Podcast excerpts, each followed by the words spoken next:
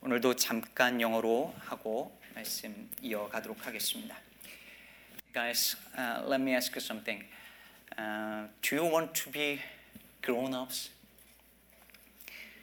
Who want to be? No one?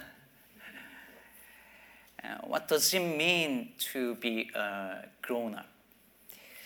Uh, have you heard about the book uh, The Sibling Society, uh, Which was written uh, by Robert Bly uh, in 1996?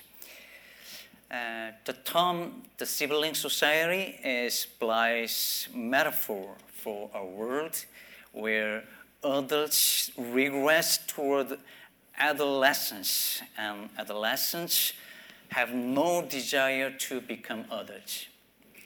The sibling society is where mm, admiration for elders has disappeared, tradition has eroded, uh, ancestors has been forgotten, where the family is being destroyed everywhere by everyone, where respect for ancient myths and tribal ritual has been replaced by the cynical self centeredness of do your own thing.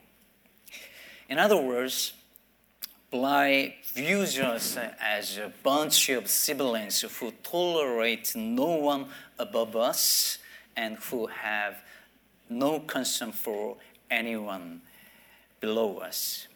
We must bring everyone to our own level because we have lost the vertical gaze. That is the need to look up and admire someone like parents, pastors, or president. Uh, this book is an old book, and there are many things that I don't agree. But we should think seriously about his argument that we have lost the vertical gaze, that is, the need to look up someone whether it be parent, teacher, or pastor, whoever, 어른. Apostle Paul says in Philippians chapter 4, verse 17, uh, join with others in following my example, brothers and sisters, and take note of those who live according to the pattern we gave you. In this verse, Paul is encouraging us to recover the vertical gaze. Look up someone who shows us the right example of the way, the way of Christian life. Uh, have you met some 어른 who shows you the real example? I mean, how to believe and follow Jesus Christ, how to worship God not only on Sunday in the church, but also in everyday life. How to not only read the Bible, but also how to live the Bible. That oren does not have to be older than you. You could be oren to me. If you didn't find such a person, such a 어른, I pray for you to find him or her. You too pray for that. It is really, really important for your life. Find someone who can show you the faithful Christian life and follow his or her example as he or she follow the example of Christ. And someday you will be such a grown up, such a 어른. That is main point, but a part of my sermon today. I hope you guys can listen and understand my Korean sermon too. 여러분 어릴 때 어른이 되고 싶었던 분 계십니까? 어른이 되고 싶었다. 난 어른이 되고 싶었다. 정말 어른이 되고 싶었어요. 하는 분 계신가요? 많은 분들이 어릴 때 어른이 되고 싶어 하죠. 어른이 되면 마음껏 하고 싶은 거 다 할 수 있다고 생각했습니다. 운전도 할 수 있고 멋진 차도 가질 수 있고 에, 술도 먹을 수 있고 부모님 잔소리 듣지 않고 하고 싶은 거 다 할 수 있고 그렇게 생각했어요. 그런데 여기 계신 어른 여러분 어른 되니까 좋으신가요? 어른 되니까 정말 하고 싶은 거 다 할 수 있으신가요? 아니 그보다 좀 더 제가 근본적인 질문 하나 던지죠. 여러분은 정말 어른이신가요? 요즘 한국에서 꼰대라는 말 많이 쓰잖아요. 들어보셨죠? 어, 잔소리 많이 하고 늘 가르치려고 하고 훈계하기 좋은 어른들 가리켜서 하는 말이잖아요. 그럼 꼰대 그 육하 원칙 아십니까? 5W1H. 에, 누가 내가 누군지 알아? 에, 언제 내가 왕년의 말이지. 어디서 어디서 감히 무엇을 네가 뭘 알아? 왜 내가 그걸 왜 해? 이걸 가만히 보니까 저도 약간 비슷해져 가는 것 아닌가 하는 두려움이 들었습니다. 여러분 별로 기분 좋은 말은 아니지만 한 번쯤은 생각해 볼 필요가 있는 것 같아요. 나는 어른인가 꼰대인가? 오늘 제 설교가요. 젊은 목사가 하기에 좀 건방진 소리들이 될 수 있는데 여러분 용서하시고 들으시기를 부탁을 드립니다. 누군가 그런 말을 했다 하지요. 인생에서 가장 쉬운 일은 나이 먹는 일이고 가장 어려운 일은 어른이 되는 것이다. 여러분 사실 나이 드는 일도 결코 쉬운 일은 아니지만 이 말이 무슨 의미인지는 아시겠지요. 나이 들었다고 다 어른이 되는 건 아니라는 말입니다. 사람은 누구나 나이가 들고 세월이 흐르면 노인이 돼요. 근데 여러분 노인이 되었다고 다 어른인 것은 아닙니다. 어른이 된다는 건 나만을 생각하던 사람이 남을 배려하고 생각하고 나를 넘어서 우리를 생각할 줄 안다는 것을 의미할 거예요. 나이가 들었는데도 여전히 나만 생각하고 나만 옳다고 믿고 남은 틀렸으니 한 수 가르쳐 줘야 되겠다고 생각하면서 고집스럽고 편협한 태도로 일관한다면 그는 나이 먹은 사람일지는 모르겠지만 어른은 아닐 것입니다. 제가 최근에 어, Northbrook 지역으로 이사를 했습니다. 그리고 지역 도서관이 근처에 있어가지고 public library를 자주 가는데요. 어, library가 되게 좋더라고요. 그래서 이렇게 이렇게 쭉 도는데 거기에 한국 신문 섹션이 있는 거예요. 아 그래서 너무 좋아가지고 야, 이, 이 한국 커뮤니티가 여기 형성이 이렇게 되어 있어서 한국 신문도 있구나라는 마음으로 반가운 마음으로 한국 신문 하나를 탁 펼쳐서 탁 들었는데 딱 일면을 보는 순간에 제가 마음이 참 이렇게 덜컥 내려앉았습니다. 그 신면 일문에 문재인 대한민국 대통령과 윤석열 신임 검찰총장 사진이 일면에 있는데 누가 두 분의 얼굴에 구멍을 뚫어 놓았습니다. 볼펜으로 긁어서 뚫어 놓은 흔적이 선명했고 다음 장을 넘기니 거기도 그 사진마다 다 낙서와 구멍을 뚫어 놓은 거예요. 누가 그랬을까요? 미국 사람이 그랬을까요? 한국 사람이 그랬을까요? 동네 애들이 그랬을까요? 동네 어른이 그랬을까요? 당연히 어른이 그랬겠죠. 그러나 그분이 누군지는 모르지만 그분은 나이 든 사람 혹은 노인일지는 모르지만 어른은 아닐 것입니다. 아무리 싫고 정치적으로 생각이 다를지라도 일국의 그것도 조국의 대통령 얼굴을 구멍 뚫어 훼손하는 건 더군다나 개인 신문이 아니라 public library에 있는 신문을 그런 식으로 훼손하는 건 애들이나 아니 애들도 안 할 짓이지 어른이 할 짓은 아니니까요. 여러분 아이가 아이다우면 귀엽습니다. 그런데 어른이 아이 같으면 귀여울까요? 여러분 여기서 아이 같다는 말은 순수하다는 게 아니에요. 어른들도 늙고 노년이 되면 순수한 아이처럼 되죠. 그건 좀 귀엽기도 합니다. 저희 교회 그렇게 귀여운 분들 많이 계세요. 그런데 그런 아이의 순수함이 아니라 아이의 이 미성숙함, immatur한 모습이 모습을 어른이 보이면 그건 하나도 안 귀엽습니다. 그건 귀엽기는커녕 안타깝고 추한 것이요. 많은 사람들이 말하는 것처럼 오늘 우리 시대의 비극은 성인은 많은데 어른은 없다는 데 있습니다. 어덜트는 있는데 그로운업은 없다고 해야 할까요? 나라가 어려울 때 지혜를 지혜의 가르침을 구할 어른이 없고 양편으로 다 갈라져서 싸울 때 한쪽 편을 편드는 것이 아니라 양쪽을 품어 안고 중재하거나 방향을 제시할 큰 어른도 보이지 않습니다. 저 나쁜 놈들, 저 미련한 인간들, 저 뭘 모르고 설치는 젊은 것들 하면서 욕하는 노인은 많지만 많은 것을 알고 있으면서도 여전히 들으려 하고 배우려 하고 하는 그런 겸손함을 보이는 어른은 찾아보기 힘듭니다. 교회도 마찬가지입니다. 아니, 교회는 더 큰 일입니다. 한국 교회가 끝없이 추락하고 있는데 교회, 교계의 지도자라는 분들은 교회가 나가야 할 방향을 찾지 못하고 있습니다.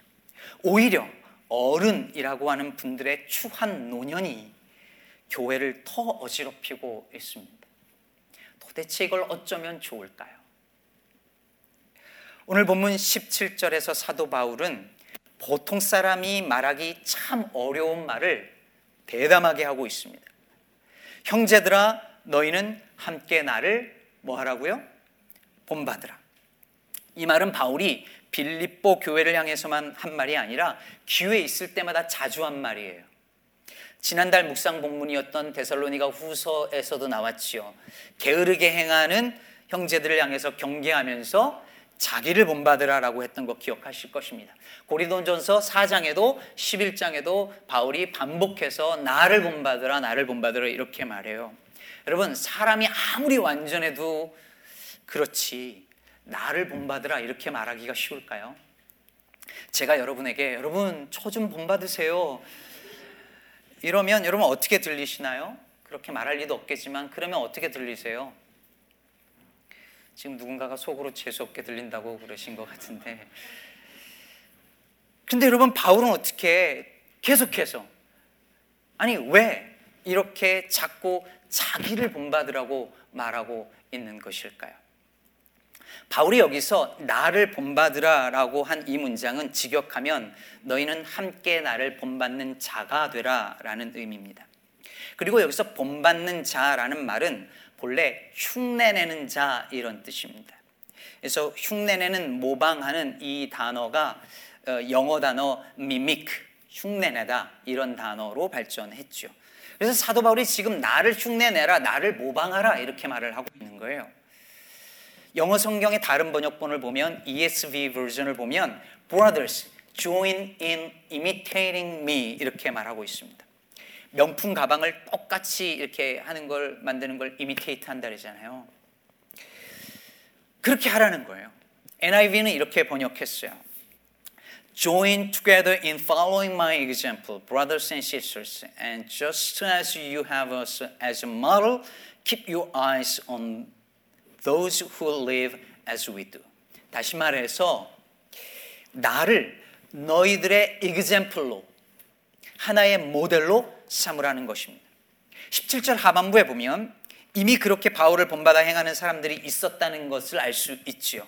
그래서 바울이 뭐라 그랬냐면 형제들아 너희는 함께 나를 본받으라 그리고 너희가 우리를 본받은 것처럼 그와 같이 행하는 즉 바울을 본받아서 행하는 자들을 눈여겨 보라 이렇게 말합니다. 그럼 여기서 행하다는 말은 그냥 몇 번의 무슨 행동을 말하는 게 아니에요. 이 단어는 본래 걷다 이런 뜻인데 한 사람이 평생 걸어온 그 삶의 그 인생의 전체적인 궤적이나 성향을 가리키는 말입니다. 창세기 5장에 보면 에녹이 하나님과 어떻게 했다고요? 동행했다 그러죠. 그걸 말하는 거예요.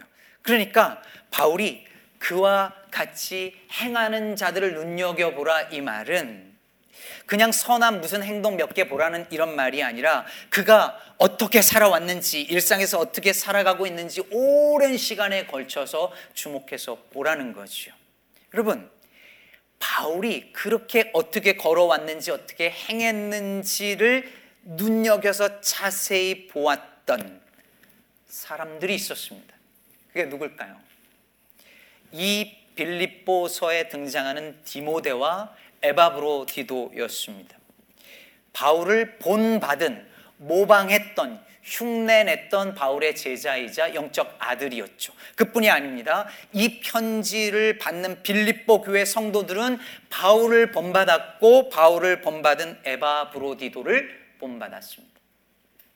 그러니까 지금 이 빌립보 교회 안에 사도 바울의 이그젠플을 그것을 보고 자기의 삶의 모델로 삼고 그것이 아, 성도들에게 에바브로디들을 통해서 다른 제자들을 통해서 계속 전해지면서 바울을 그 삶의 그 믿음의 모델로 삼는 이들이 계속해서 이어졌다라고 하는 것이죠. 사랑하는 여러분, 저는 이 말이 이 말씀이 이렇게 들립니다.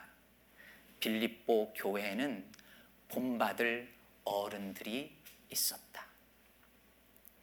어른이 된다는 건 내 혼자 잘 살고 내 혼자 잘 믿는 것을 의미하지 않습니다. 어른이 된다는 건 누군가의 삶의 본이 되도록 사는 거예요. 어떻게 사는 것인지 이그젠플을 보여주는 거예요. 아직 임물추어한 아직 어린 이들이 어린 이들이 그리고 젊은 이들이 어떻게 살아야 할지 모를 때 어떻게 살아야 하는지를 보여주는 이정표로 이그젠플로 하나의 모델로 샘플로 살아가는 것입니다. 여러분 그런 말이 있잖아요. 나이가 들면 입은 다물고 지갑은 열어야 된다고. 저는 예전에 이 말을 실천하는 선배 아, 형님들, 목사님들을 봤어요. 식당에서 막 식사를 하고 있으면 어떤 분은 지갑은 닫고 입은 계속 여시는 분이 계시는데 이분은 탁 묵묵히 식사하시더니 지갑 탁 열어서 페이 탁 하고 가시는 거예요. 늘 멋있어서 저도 그게 제 삶의 또 이그젠플이 되고 모델이 돼요.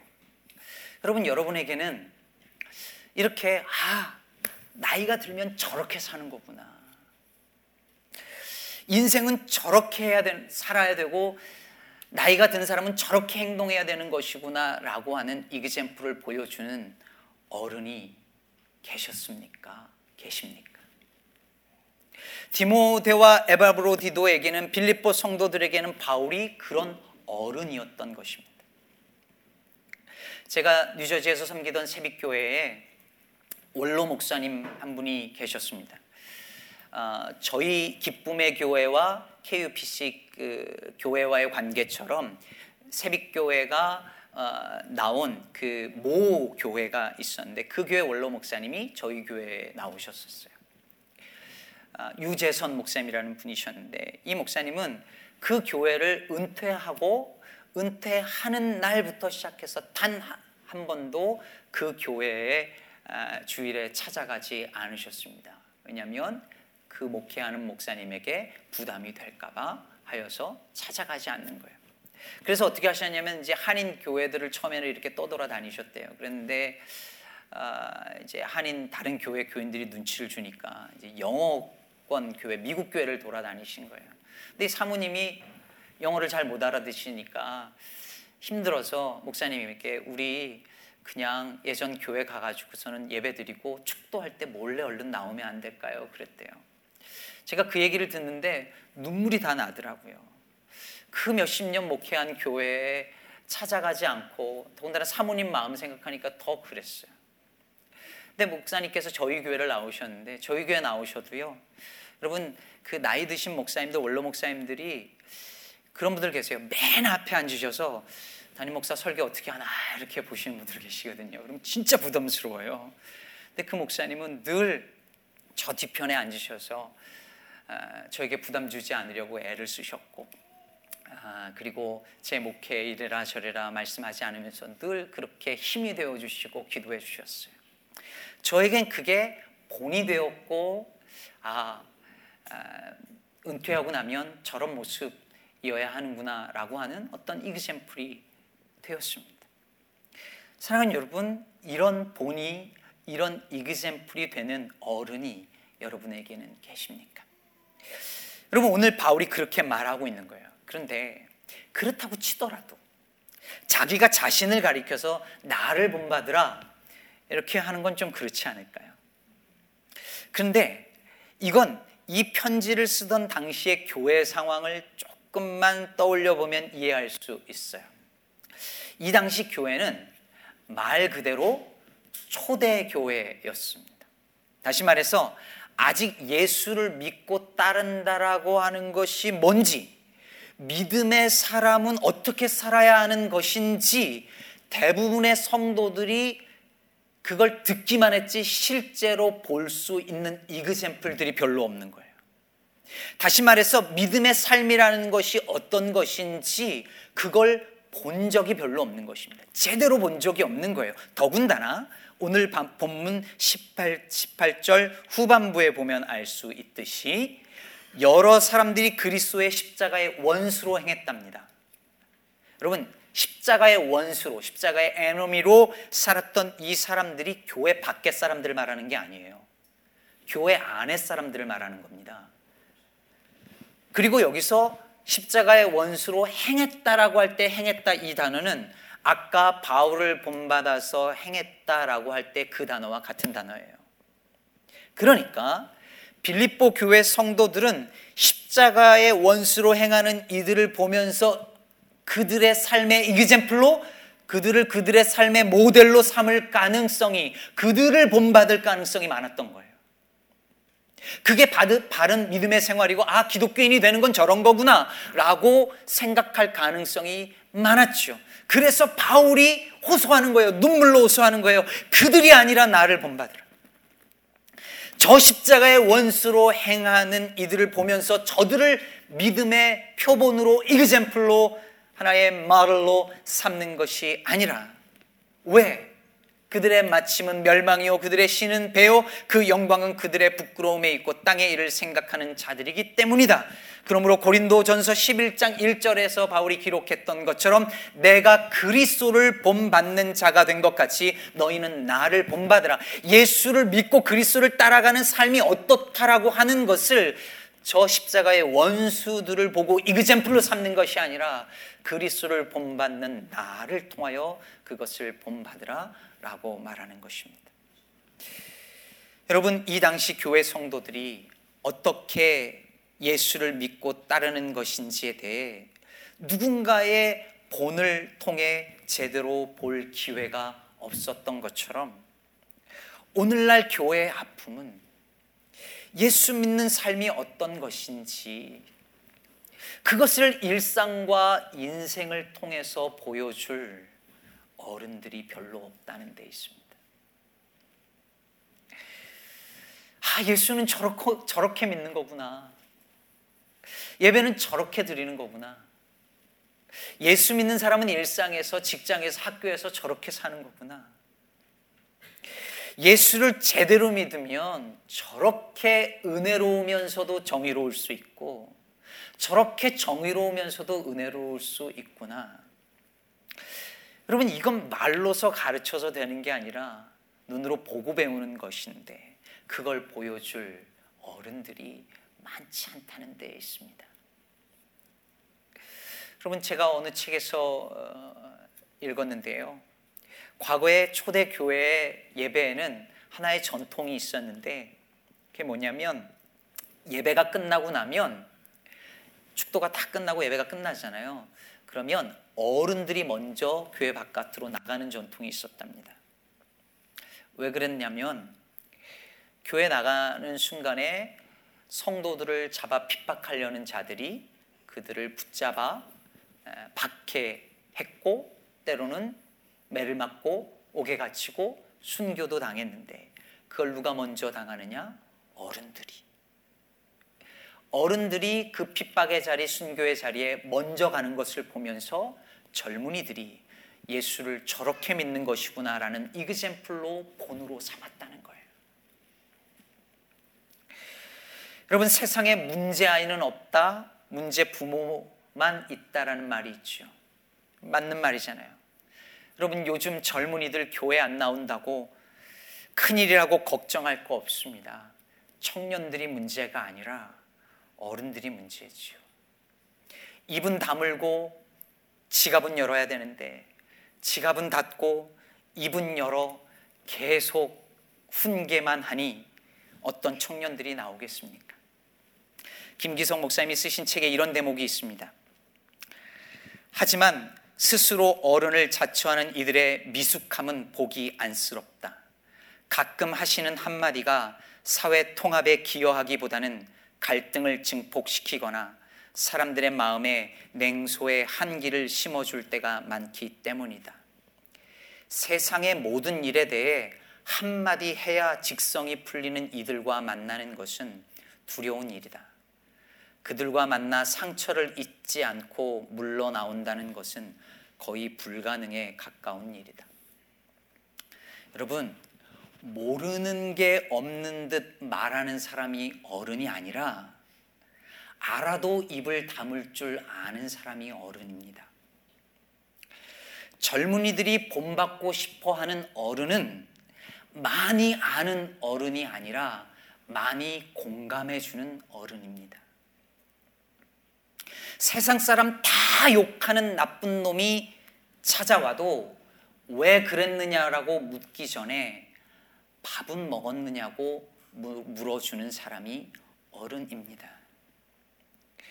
부모는 자식이 부모를 속일 때 속아 줄 줄 알고 좋은 자식은 부모님이 속아 주고 있다는 것을 아는 게 좋은 자식입니다. 여러분, 이런 어른들이 있으면 젊은이들이 오지 말라고 해도 오지요. 흠모할 만한 삶의 이그젠플이 있고 모델이 있는데 어떻게 안 오겠습니까? 오늘 본문 4장 2절에 보면 바울이 이렇게 말합니다. 내가 유오디아를 권하고 순두개를 권하노니 주 안에서 같은 마음을 품으라.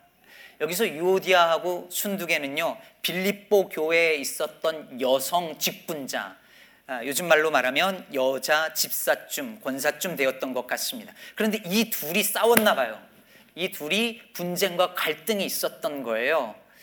앞에서 소개한 더 시블링 소사이어티처럼 어른이 없으니까 형제 자매들끼리 막 싸운 거죠. 그런데 바울이 거기서 누구 편을 들지요? 누구 편도 들지 않고 뭐라고 말합니까? 매우 단호한 어조로 주 안에서 같은 마음을 품으라. 어른으로서의 역할을 하고 있는 것입니다. 저는 우리 교회 안에도 우리 사회에도 이런 역할을 하는 어른들이 있었으면 좋겠습니다. 양 진영으로 나뉘어서 분쟁하고 서로 미워할 때 서로를 큰 품으로 안고 이해하면서도 한 마음을 품을 수 있도록 그리고 방향을 제시할 수 있는 중재할 수 있는 큰 어른이 교회에 사회에 있었으면 좋겠습니다.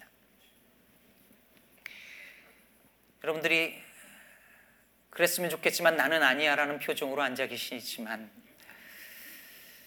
저도 사실 그렇습니다.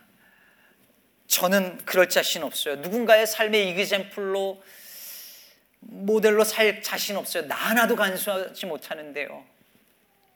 그럼 우리 안에 그다 그런 마음이 있지요. 그러나 여러분 사도 바울이 완벽해서 나를 본받으라고 말한 게 아닙니다.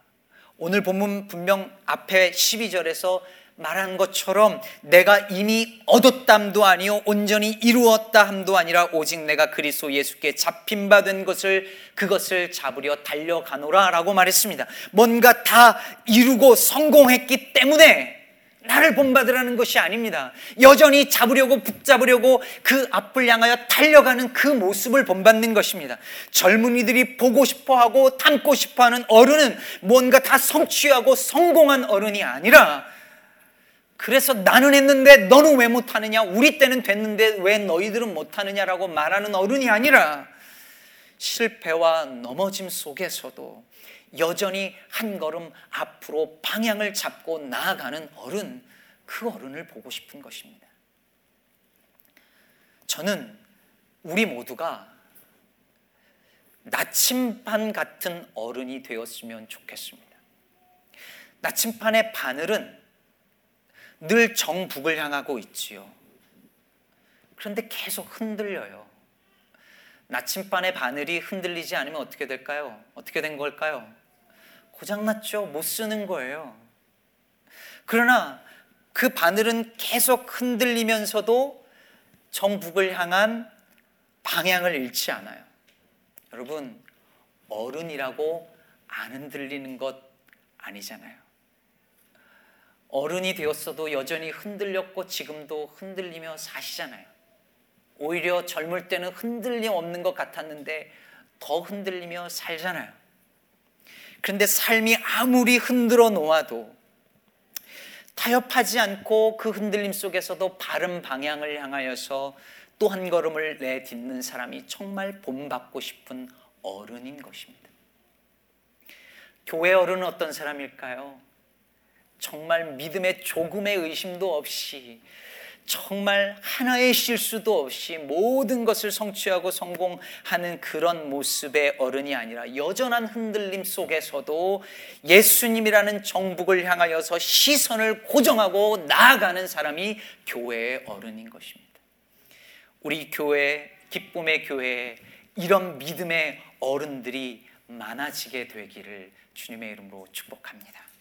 마지막으로 저는 우리 기쁨의 교회가 이 지역 사회의 어른이 되는 꿈을 꿉니다. 이제 5년밖에 안 된 교회가 무슨 어른이냐 하겠지만 여러분 나이 많다고 어른이 아니라고 했잖아요. 이그젠플이 되고 본이 되면 어른이 되는 것입니다. 여러분 이민교회의 비극은 특히 제가 들은 바 시카고 지역의 교회의 아픔은 정말 건강하고 바르면서도 행복, 행복한 교회가 바르게 성장하는 것을 본 적이 없다는 데 있습니다. 그런 교회가 있다는 건 늘 말로만 들었지 눈으로 본 적이 없다는 건 너무나 큰 비극입니다. 저는 부족하지만 우리 교회를 향한 마음의 바람과 소원과 기도의 제목이 있다면 크든 작든 그게 중요한 것이 아니라 그런 교회의 이그젠플이 되고 이정표가 되는 교회 다시 말해서 어른이 되는 교회 되었으면 좋겠습니다. 저는 우리 이 시카고 지역 사회에서 어른의 역할을 하는 교회가 되었으면 좋겠어요. 사람들이 다 이곳저곳 싸우고 그럴 때에 큰 품으로 그 지역사회 단체들, 사람들, 지역 주민들, 크리스천이건 아니건 간에 다 끌어안을 수 있을 만큼 품이 넓은 교회였으면 좋겠습니다. 지역사회가 어디로 가야 할지 모를 때에 교회 와서 한 말씀 들려달라고 말할 수 있을 정도의 그릇이 되는 교회였으면 좋겠습니다. 어디서도 받아주지 않는 사람들 다 와도 밥은 먹었느냐고 물어봐 줄 줄 아는 어른의 역할을 하는 교회이기를 바랍니다. 저와 여러분, 우리 시카고 기쁨의 교회가 그런 교회 되기를, 어른으로서의 교회 되기를 주님의 이름으로 축복합니다.